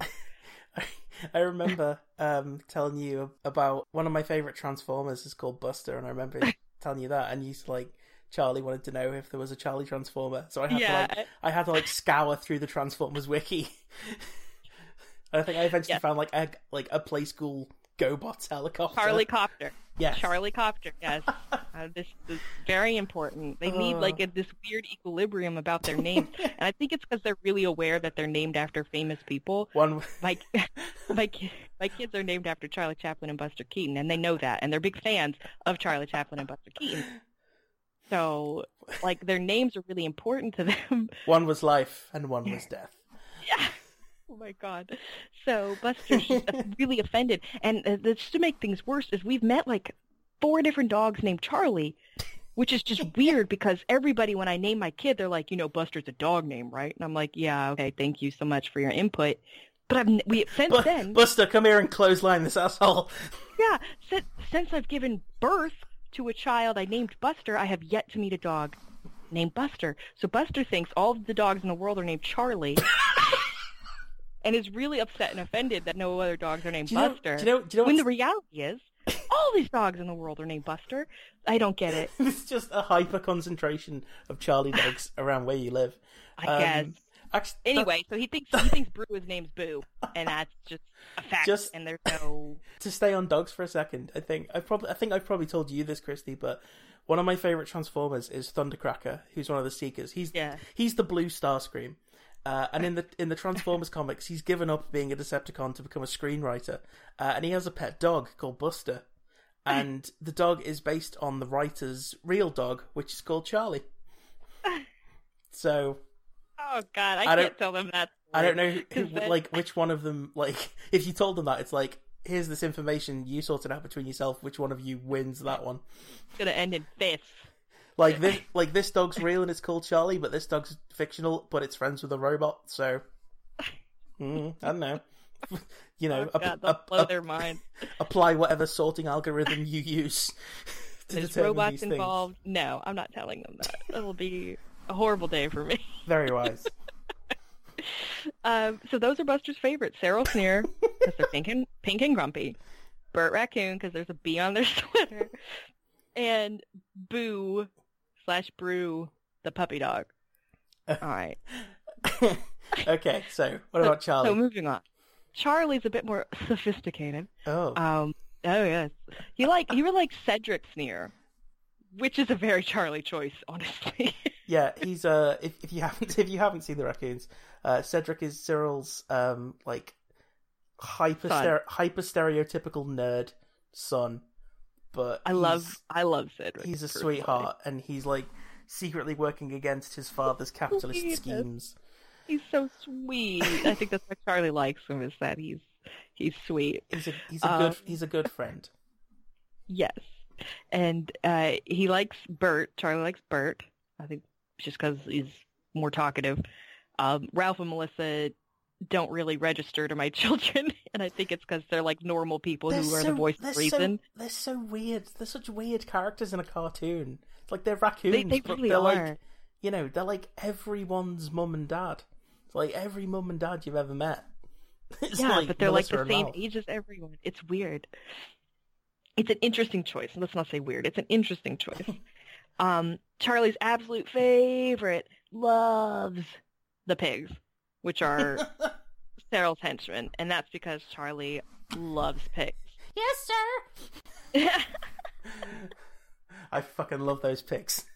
Oh my God, Charlie loves those pigs. I love the, love su- the sound when they run of their trotters. Yeah, he he. Charlie's got a big history of pigs being his favorite animal, just like in movies, or if there's a pig in it. Loves Porco Rosso, which is interesting. Um, like he'll sit down and watch that fairly adult, kind of boring Studio Ghibli movie. Well, no you know, problem. At least he's learning the good lessons, like better a pig than a fascist. That's true. Um, and he's he's a big fan of the style of music in the show. Like he likes how it's used. And that's something I've noticed about my kids, is that Buster likes seeing someone singing the song. So he's more into the performance. So like he loves Moana and Mary Poppins, and we just we just watched um, Charlie and the Chocolate Factory, or Willy Wonka, Charlie and the Chocolate Factory, whatever, the Gene Wilder, the good one. And um, wow, I mean, yeah. True, but wow, it's true. And, like you um, shouldn't say it. Yeah, and uh, Charlie's just not. I don't know. He doesn't connect to the musicals as much in that way, but he does like when... So, wait, so one of your kids prefers diegetic music and one of your kids prefers non-diegetic music. I was just getting to that, where Charlie prefers music as more abstract, non-diegetic experience with, you know, the visuals kind of taking precedence over the performance of the song, or like necessarily the song as an emotional anchor to a scene, you know what I mean? Yeah. And I think it's because it affects him more. That makes me like, think he'd he probably very emotional. He'd probably enjoy uh, The Last Unicorn. Yeah, you're Just right. Actually. America wailing about a unicorn. Yeah, except I think that's another one of those things where Charlie is a, for being the pink sugar coated one, Buster is very, you know, insular. Can be like, eh, whatever. Get to the part where they like do the funny thing or they sing, and Charlie gets very, very invested, and movies kind of affect him. So I think The Last Unicorn might be too sad and too yeah. scary for him. Personally, I'm sure Buster wouldn't give crap. Have, have they about ha, any of it. Have they seen the eighty-six Transformers movie? Yes. Did Charlie appreciate the songs in that? Yes. Good. Yeah, they Moving like. Yeah, that's that's more of Charlie's thing. And there's, I think I made a. Yeah, it was a Twitter post the other day um, about how they, they'll just play the same song over and over. Like, they'll skip to the scene back to the beginning and play just the music from that movie. And I was like, I can download, like, we can get the soundtrack if you wanted. They're like, no. I'm like, great. I'm really enjoying this too. Thanks, guys. Like, thank you. Um, so that's what they'll do. And he likes that type of music presentation a lot more. And um, I think it's in Raccoons and Last Star, there's a song where everything's kind of sad. I think Sophia Tutu, who we will get to her, um, is like locked up or something. Was, I didn't know that was her full name. That's her full name. Um, Sophia Tutu is locked up. Stop saying and, it. No, I'm going to say it every single time because I love it. Okay. And um, oh, you're killing me. Everything turns like blue neon, and she's like crying, and it's kind of a sad song. Oh. And, and poor Charlie, he comes over, he like sits with me, and he's like, I don't want to watch anymore. I'm like, well, we got to finish it. Like, you know, you're going to get closure. I'm sure it'll be fine. So that that stuff kind of affects him. But at the same time, he likes it. And most of the time in Raccoons, it's like a happy song, and they're going through a forest, or they're like traveling, or, you know, it's they're doing something exciting. So he liked that aspect a lot more than Buster did. Um, and then me, I love, I re- I was making fun of her name because it's stupid, but I, I do honestly like Sophia Tutu a lot. Um, I think her design is bonkers. Like, I don't know what the hell is happening, and I love that about her. Like, she's got this she's, big shoujo hair. She's also, because uh, uh, uh, Cedric and Cyril Sneer are pink aardvarks with a we kind think. of, with, no, um, I, I have since received confirmation that they are aardvarks. Okay, uh, okay. And they, they've got a kind of, like, right angle nose. It's like, their nose, like, comes out and down. Dips down, yeah. Which Bert, Charlie which said Bert's they look like nose, Hubert. Bert's nose also does. And it's yes. like... Watching it as an adult, it's like, is he Cyril? Is he supposed to be like Cyril's illegitimate son or something? No, he's just got a that... bent up nose because he's falling but out of trees. Why else would it be like that? Okay, I guess. Yeah, maybe. I don't know. I I assumed, you know, uh, he did too much cocaine in the eighties, and that's why his nose. And think how easy it would be to do if you had a nose like that. I know. Uh... So Sophia Tutu has this like aardvark face, but she oh, has yeah. like this. That's what I'm saying. Sophia is also a pink aardvark. She's a pink aardvark. She's got this purple, very very luscious. I say shoujo hair because it's like curly, and she's got this headband on. She's pink. She's got like white. It's almost like it's almost shorts, like a it's almost tank like a, top. It's almost like a beehive. Yeah, a little bit. And uh, she's got like this banging body for some reason. Kind of weird. Um, yeah, because like and, you know, Cyril, Cyril and Cedric, they have these like kind of like aardvark pop, bodies, pop, pop bellies, and you know, yeah. stumpy legs and claws. And she's like, someone put an aardvark head on a Barbie. So I, I, I have this this fight within me where I hate Sophia Tutu because she's got makeup on, she's got the effort put into making her body look the way it does and her clothing the way it does. She has a very... Listen, listen, we have to make sure people will want to fuck the aardvark. I can't stress that enough. Right? That aardvark is fuckable or I walk. Cedric Sneer wouldn't date some dump. Like, like what's the... I don't understand. So, a part of me really hates Because, yeah, because Melissa is but... shaped like a raccoon. But but she also has all these things that I just am a sucker for. I like that she has this bright blue eyeshadow. I like that her hair looks like that. I like that she's a figure skater. Like, I like that stupid... Oh my god, I don't think I knew she was a figure skater. Yes, that's how they meet her. Oh my god, I'm an expert now. That's how they meet her in Raccoons you, on Ice. You've got like the deep Raccoons lore. I shit got that I've never it. that I've never seen. I'm in it. You don't just, know. I just like I just oh, used to watch everything. This on T V as a kid. I don't know what fucking Raccoons on Ice is. Well, this this was my homework, so I have researched and I've experienced as much Raccoons oh, as god, I my think. Head hurts. Necessary. Anyway. So I love Sophia Tutu, but I kind of hate her at the same time. So I'm... It's complicated. I'm, yeah, we have a complicated relationship, Sophia Tutu and I. Um, Would you, though? Huh? Would you? Yeah. You you date the you you date the, the aardvark woman about whom you have such complicated... Yeah, I would date... Some kind right, of fucking... Real quick, real quick, let's do Fuck, Marry, Kill with the raccoon. I categorically refuse beyond this. well, let's then. let's focus let's focus on this black swan scenario that we're sketching out for you and Sophia Tutu. No, I hate this. We need to stop. um, so for me, like, it's a very simple show. It's nice. It's it's gentle. Again, it's a key word, I think, for the series. It has, I mean, it's not a part of my childhood, but it still has that nostalgic feel in the sense that I can connect the type of timepiece it is. But there's like an episode called The Gold Rush, and all the episodes, by mm. the way, have exclamation points, which is very exciting. It's that kind Love of show. It. Yeah, The Gold Rush. Um, so I think it's the last season, in the first, the last episode in the first season. I don't remember. Um, it's one of the last ones, anyway. And it's like Cyril tries to shut down the Raccoon's new newspaper, yep. which we didn't know was a thing until this episode. and um, he misses the deadline. Yeah, they're kind of like guerrilla press and shit. Yeah, and so he doesn't get this, you know, big business deal for ink or something. And it turns out the reason he didn't is because all the clocks are tempered with years ago, so he could mm, get more work out of his employees. And he just forgot about it. So his entire life, he's been living like slightly in the past or future or whatever. and uh, oh, I vaguely like, remember this. And it's just stuff like that that I like about the show. And it isn't. It's not a big deal, but it's still kind of a funny, kind of clever decision that his downfall is his own stupid. greedy capitalistic it's, choice he made yeah, years it's, ago. It's a very like eighties thing, that kind of yeah. having having like a, a a sort of a business tycoon as the villain who want who wants to like turn the rec center into a parking lot and stuff. Yeah, and the kids have to do the break. The kids have to win the breakdancing competition to to save the community center and stuff like that. He's he's very much all like of that school of antagonist. Sure.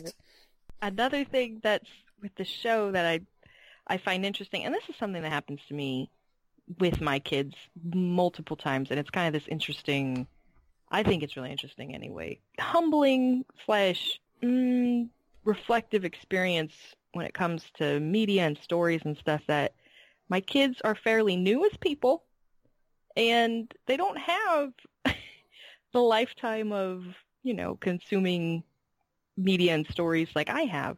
So there's an episode of The Raccoons where something's going on, and Cyril is paranoid, and he thinks the raccoons are planning to, like, drop a weapon on him or something like that. And I instantly am like, oh, they're, like, planning a surprise party or, you know, obviously that's yeah. what's going to happen.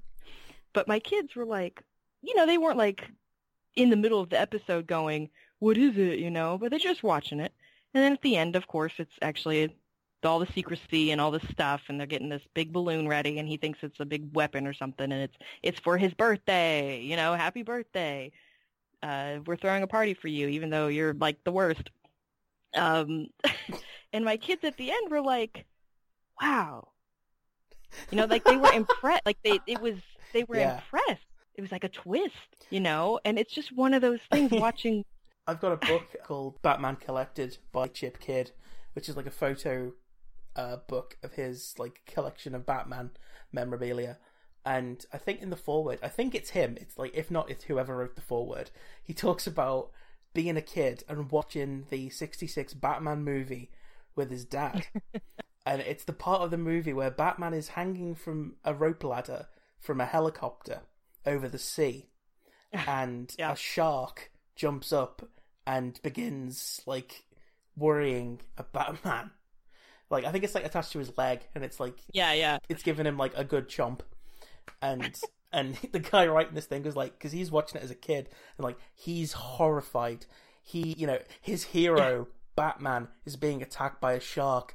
How is he gonna get out of it? And he said... Shark repellent, of course. His dad is laughing, and he said he can't understand why his dad is finding this horrible scene funny. And then... As as you know, as you've alluded to, Batman reaches into his utility belt, retrieves an aerosol can, which is labelled Bat Shark Repellent, and which he carries on him at all times. All times. Uh, and sprays it on the shark, which then lets go and falls back into the sea, and then I think explodes? Maybe? I don't remember. Um, and he said, like, so he's like, you know, obviously, oh, God, he's so relieved that Batman, his hero, has had the foresight to prepare the, you know, he, he's so put together as a person, he carries shark repellent with him just in case. You know, it's prep time. That's what Bat- that's what makes Batman Batman. And he said his dad is absolutely howling with laughter. And, uh, you know, it's a thing I've heard lots of people say. It's like, if you watch the sixties Batman show as a kid, it is this, like, high-stakes drama. And if you watch it as an adult, you're like, oh, this is the goofiest shit that's ever existed. I I have experience with that again, because that Adam West Batman is Charlie's Batman. That's his favorite Batman, and it's Lee's favorite Batman too, so like they'll go down there and they'll put a D V D in and they'll just like marathon whatever episodes are on the D V D, and like Charlie gets in it.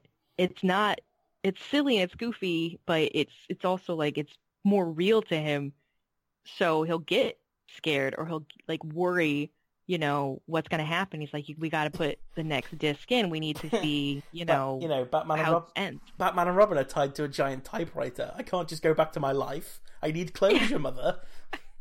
Yeah.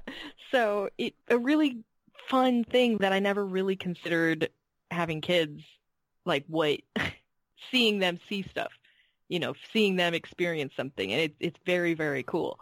And it kind of makes me try to step back and not be so instantly critical or, you know, think I got everything figured out when I'm watching something. and and it's kind of made it almost easier and more fun to watch stuff, because I don't feel like I have to like intellectually parlay with and fight with what I'm watching. Yeah. Um, I've kind of, I, I'm at like that level now where it's just like, just let me watch the garbage. I'm like, Os- I'm Oscar the Grouch sitting in my trash can surrounded by garbage going, yeah, this is pretty fucking baller. Pretty much. But that that overall has been our raccoon experience. It's been very positive. Um, um what did what did Lee think yeah. of it? Uh your Oh, he wasn't falling asleep. Your your, your gentleman husband, what what did he my, make of my it? My gentleman husband. Wonderful Lee. Um at first he was like, I don't want to watch this because it's an eighties cartoon. He just doesn't have, if it's not DuckTales, he just can't really be bothered for that era of cartoons, I guess. I please, don't know. Please inform your husband that we are now enemies. I, right? And I'm like, no. And he's like, he's going to be out of a gym. And that's what made me think, oh, you know, it is kind of like because he doesn't like when I watch Jim, because then he has the theme song stuck in his head for months. Coward. Like, just, just, just. beating him up every single day is the Gem theme song, which is understandable. I can't play the Sailor Moon. There's two. The English, the first one, truly outrageous, obviously. um, and I can't play the Sailor Moon English theme song either, because that stays in his head. Uh, yeah, it can't be done. Um, which is fair, because there's other things that he can't play in my presence because I hate it and it earworms into my brain and makes me want to die. So the, I understand. Yeah, we the, have an the delicate adjustments that must be made to maintain the equilibrium of a marriage. Yes, exactly, and that's fine. Um, but I was like, it's my homework. It's like fun. So what is it? And he really likes the design. Like he loves the design. And Lee's favorite character is Cyril Sneer's dog? Question mark. It's blue. It's a fucking... It, it looks like a Cyril Sneer and a blue meanie, like, combined. It's, yeah, and it's like, doesn't it like, sound like Muttley? Am I remembering that right? Yeah. And, like, it's got really human-looking teeth. Like, it's the creepiest little weird dog thing. And, like, we were watching the show, and I didn't really pay attention to this thing. And then all of a sudden, it's in the background, like, doing it. And Lee's like, who's that? And I'm like... what? It's like the, the the creepy thing. I'm like, what, what cre- the fuck Ugh. Is that? Yeah, and I'm like, oh. He's like, ah, that's my favorite one. I like that one. Like, you would. That's like his thing. He liked Yellow Submarine for the way it looks. Like, yeah, he likes uh, anime that's more kind of trippy and weird and strange. Like so F L C L he, he, like, kind of thing. F L C L, yeah, he was a big fan of F L C L. We watched um, Devilman Crybaby. He liked the design and choices of that. Anything from Masayuka, actually. I still need to watch that. It's a trip. It's an experience for sure. How, how does it compare with the raccoons? A Devilman Crybaby? Well, you know, they are absolutely nothing alike. Like, I don't even think you could make a... No. Like, I'd See, have that, to that's, really. That's that's the great thing, you know. Animation's such a broad church. It is. Um, I and he I, liked the design of it. Let's put it that way. I, I love the ra- I love the Raccoons. It's one of my favorite shows, and I love, you know, its aesthetic of, like, you know, the paintings of this, like, f- forest just, like, stretching away to the horizon. Again, it's kind of like what we talked about earlier of, like, wanting to go to a fictional place. It's like, yeah, yeah. And then it's like, I could just go to Canada and go to, like, a national park. True. The thing that the thing that the show is set in. There probably isn't going to be, like, this, like, creepy ass gothic, like, Ravenloft mansion with an aardvark in it in the middle of the forest. Maybe. I don't know. I've never been to uh, Canada. I don't know. I haven't been deep into Canada, so I don't know. I've been on the outskirts. We don't have enough intel to yeah. say definitively one way or the other. But um, I'm I'm really glad that you liked the Raccoons. Um, I'm glad that you, I'm glad that your kids liked it. Sorry, uh, Lee didn't so much. No. He he. It was relaxing enough that he could fall asleep. Let's put it that way. It didn't annoy him where he, like, had to sit up and watch it. So that's a good sign, honestly. um, yeah. So uh, and as we mentioned earlier, uh, it was announced. Uh, I think like I think yesterday or the day. Oh my before, god! Yeah. There's a new Raccoons in the offing. Special. Yeah. It's gonna yeah. be twenty minutes. Um. They've I didn't recognize of... the studio. It's uh, Big Jump, Big Jump Entertainment. Je- uh, De- it's a uh, Jetpack Distribution and Run With Us Productions, which I like because that's yeah. the song. Um, uh, here's the thing: it says, "Get ready to return to the evergreen forest. The nineteen eighties worldwide hit The Raccoons is back and destined to attract a brand new fan base while hitting the happy nostalgia button of the original audience. These motherfuckers have clearly never been on the internet ever." We are, we are. Do you remember that, like, week where people were angry about Thundercats Raw and people oh pretending God, to give a shit about Thundercats? Super mad. Thundercats Raw, like, people I didn't know had any opi- have any opinions about Thundercats at all. Um, coming out of the woodwork to tell me about Thundercats. I'm like, do you know how many versions of Thundercats there have been, and you haven't given a shit? Like, honestly, um, the familiar faces are back, led by the enthusiastic, adventure-seeking Bert Raccoon. Join aardvark best friend Cedric and raccoon pals Ralph and Melissa as they navigate Bert's carefree attitude, all while staying on top of the scheming tycoon aardvark businessman Cyril Sneer.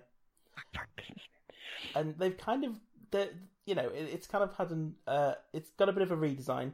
Uh, I, yeah. don't, I don't know, that's the thing, I don't know what CalArt style is, and I'm reliably informed that it's bullshit and doesn't actually exist, but I'm yeah, pretty yeah. sure if someone who doesn't like that kind of thing looks at it. Like, I think whoever doesn't like Thundercats Raw is going to look at this and be like, no, it's fucking shit, what's done that? Um, it's, uh, it's the same thing as when Teen Titans came out and had an anime look, and, and then everyone had, like, an anime look for a while, and everyone peed yeah. themselves. It's that, but with and big eyes and jelly Go. bean limbs. And then, like, and then Teen Titans Go came out and everyone lost their fucking minds. Um... That's what's so funny. Is I'm like, do you not remember how long and hard you crybaby whined about how old Teen Titans looked? And now you got the new Teen Titans and you're crybaby whining that it's goofy and they look now how now, they look. I, like, I don't get, what do you want? Now, Christy, you can't expect babies to have object permanence. That's true. Um, but yeah, so Raccoons oh. is coming back. Apparently, it's the doing a special. It's going to be, uh, it's coming out next year. Yeah, and um, it's got my girl in it, Sophia Tutu. I'm saying her name as much as possible because it's really fun. Yeah, like, I one hundred percent they've, understand why they named her that. The design for Melissa is they've made her a bit. She's they've made her a bit less raccoon shaped, and the kind she's got this, like, sort of. She's got some dainty feet. Yeah, happening like, here. If I had to describe the overall, like, visual effect, I'd say it's she. She looks a bit like an Animal Crossing character now. She's a little stumpy, yeah. Yeah, that's that's the thing, you know. I, I'm gonna watch it. I'm gonna enjoy it. It's probably gonna be weird. It's probably gonna be like different people doing the voices, which is gonna be weird. I would imagine, um, but yeah, because you know, I've I've seen a few like revivals and continuations of cartoons that I liked when I was a kid, and it's all different voices, and it's like Rrr.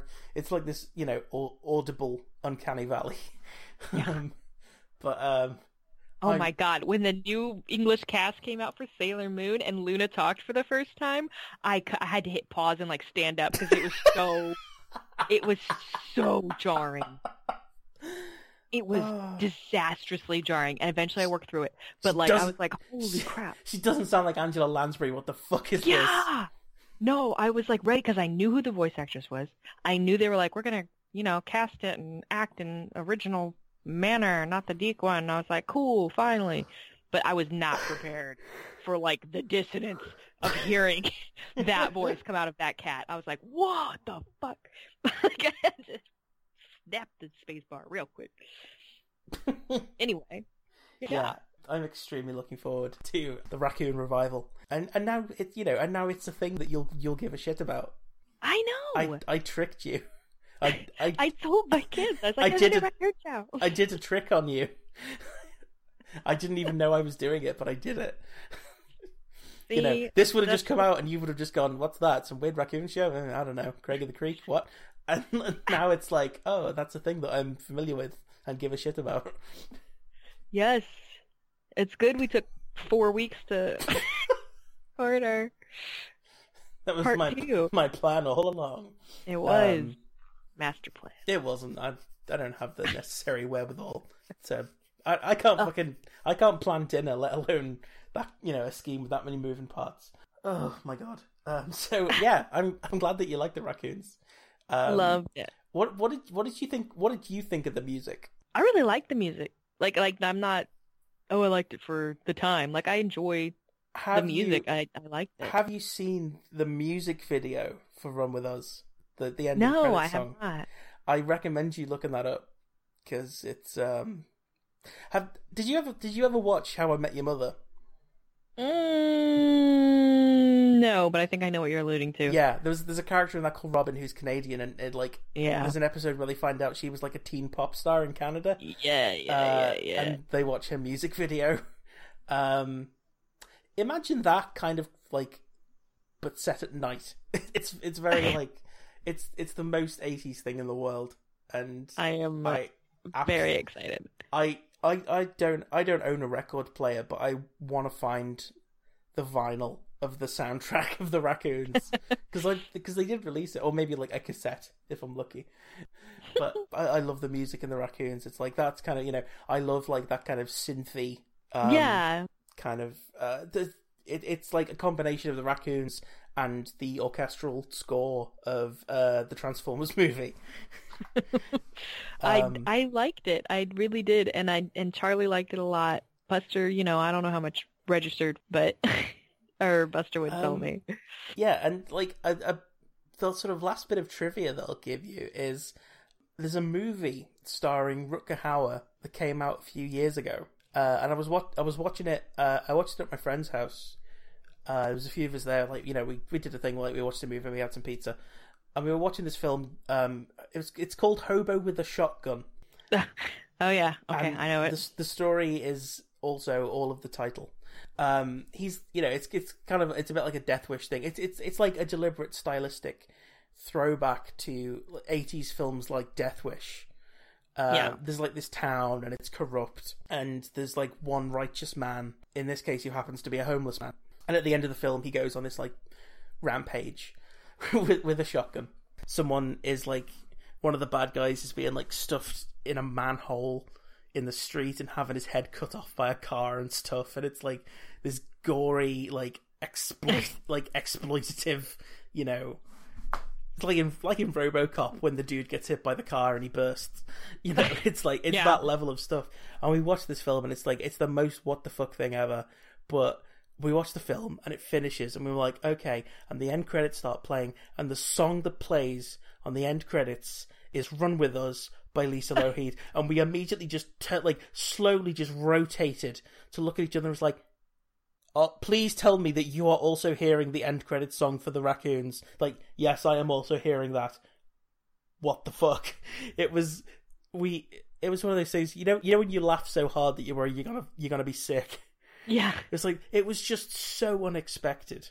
It's that's you know... so funny because I've seen that movie, but I couldn't make that connection at the time. yeah, and I, it's I just didn't it just sound... that movie wasn't like stand out to me. So I, I...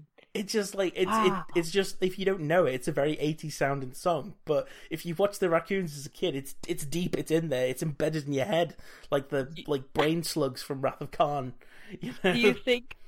Do you think it was intentional? I, like you could, I don't know if you could. Like, was it just a move song they could pay for? That's the thing. I hope it was. It's. I hope it was, because that's the, an amazing pull. The, the movie is so eighties that I kind of think it had to be intentional, but I don't want to find out in case it turns out it wasn't. I would rather live in a world where I just assume that they were like, what's the most eighties song you can think of? Uh, the end credit song of the Raccoons. Fine, we'll get the rights. So there, there's a bit of movie trivia for you. Uh, yeah, that, that's probably the biggest, like, that's the most what the fuck moment I've ever had watching a film. Like, no, no twist in a film has ever been anything like as comparable as watching the end of Hobo with a Shotgun, and then suddenly the themes, the end credits theme from the Raccoons starts playing. And you know what? Uh, if I ever made a movie and had to pick a song for the end credits, I probably also would pick Run With Us by Lisa Lougheed, so I can't really criticise them. No matter what the film was about, I could make, like, you know, if I directed a production of, like, Pride and Prejudice, if I directed a film of that, the end credits song would be Run With Us. So, uh, yeah, so there was a bit, there was a bit of a wait. Um, hopefully won't have as much a wait until the next time we do this, but sometimes real life happens and we can't, you know, we like we live in like completely different time zones. So, yeah, you know, also that it's now quarter to four in the morning for me. So, yeah, you know, this is kind of, it's like, it's the nature of the beast. We have to, like, we, we basically do this whenever we can fit it in, you know. Christy has a very busy life, you know, being a parent and, yeah, you know, working in like all of her like projects and stuff. And I, anyway, um, so, so this has been The Wreckers. We've been talking about The Fifth Season by N K. Jemisin, the first book in the Broken Earth trilogy. Uh, and we've also been talking about The Raccoons, um, mm. this t- terrible but charming um, cartoon from the nineteen eighties.